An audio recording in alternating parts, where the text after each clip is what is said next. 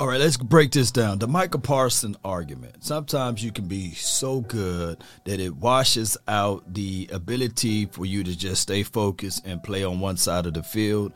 I get it. Micah Parsons is that guy. I think at times Dan Quinn gets too cute wearing too much makeup, as I said in my last analogy with this, is you got to utilize Micah Parsons at his strength. The second team in three weeks to run for over 200 yards against this Cowboys defense. Who plays defense like this? Who? Like, why would anybody run their defensive tackle out of this area here? I mean, Micah needs some kind of protection. Like, who does this? What defense is this? Like, why would you do that? Like Micah has got to like cover the entire. It's not a hole. It's a gorge. It's like a canyon. I mean, you can you make it any easier for Aaron Jones? And when you look back at the old tape from last week, you will see that this dude covering up the center and he get washed out of a few runs there. Cowboys, you got you a weapon. You got you a dog, a beast, an animal, a lion. so let's not use the lion to climb the tree, right? Let's not use the lion to swim in the, in the deep end of the ocean or the lake or the waters.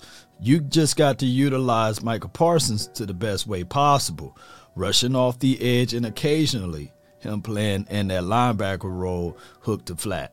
I just don't want him lined up one on one or on the LOS against the center.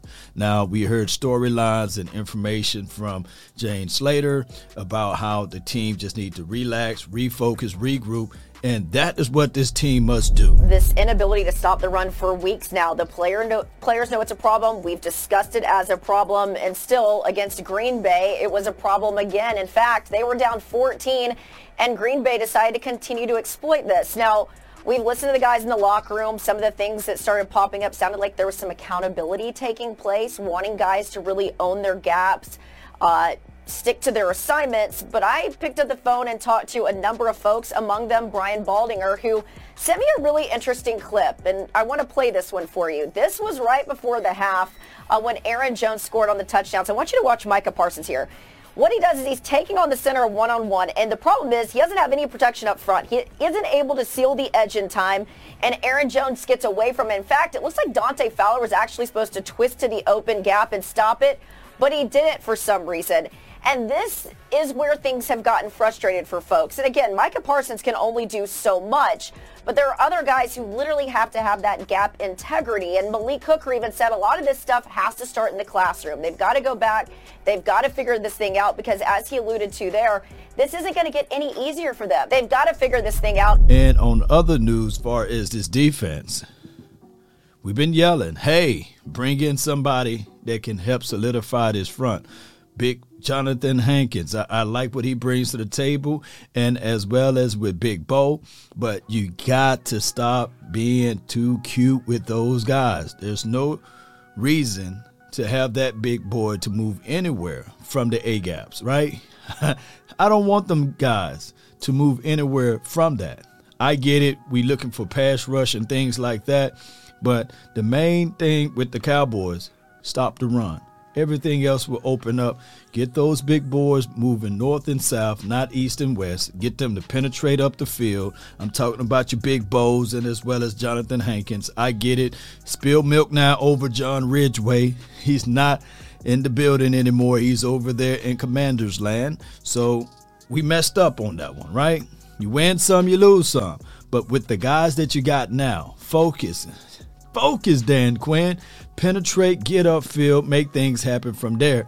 Let's not get too cute. I don't want to see Big Bo nor Johnathan Hankins flexed all the way out, pushing through the C gaps or what have you, or even the B gaps. I want them to penetrate, shoot through those A gaps, shut that part down. And if they funnel the runners through the B gap, my linebackers. Like, just watch this inside here. Watch these two linebackers.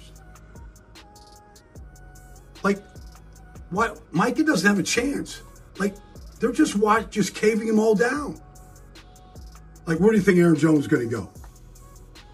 This is like, like, watch this. There's Leighton Vander Esch. There's Micah. Like, they don't get. Like, look at this. Like, you can't get on a on a whiteboard and draw it up any better than this. Like, A.J. Dillon is onto your free safety right now. And that free safety ain't tackling A.J. Dillon. No way. Like, this is like, if this doesn't stop, it, I mean, who cares how many sacks you have? That's what teams are going to do to you right there. Need to fill those holes, right? There should be no situation possible whereas we talking about, hey, the running back squeeze through the A gaps. No. I need to see my linebackers filling through the B. I need to see my big boys for what they are called to do. Shoot through those A gaps, destroy those things, and everything else will work its way out. Now, another thing that I realized with this team, Cowboy Nation, is this right here we play a lot of safeties on the field. We got three safeties on the field. There will be a situation where size matter, and when you take out when you take out a linebacker, true physical formed linebacker, you take it out size. And over a period of time, the law of diminishing rates of return will happen. Jayron Kearse, he's my dog, but six foot four, 205 to 215 pounds, that's light body work, right? and those guys, when you get engaged a lot, it's hard to disengage, right? And they are attacking at right at him, and as well as with the other. When we go into those sets with three safeties, this team will be better if we go ahead and utilize at times the three linebackers. We got them, utilize them. Let's not get too cute with this, Cowboy Nation. That's just my thoughts. We got to be able to come down and feel when you have force responsibilities, regardless of the situation. Teams are taking advantage of light body work and the foolery of leaving the A gap and sometimes the B gap wide open and the running back creases off the edge.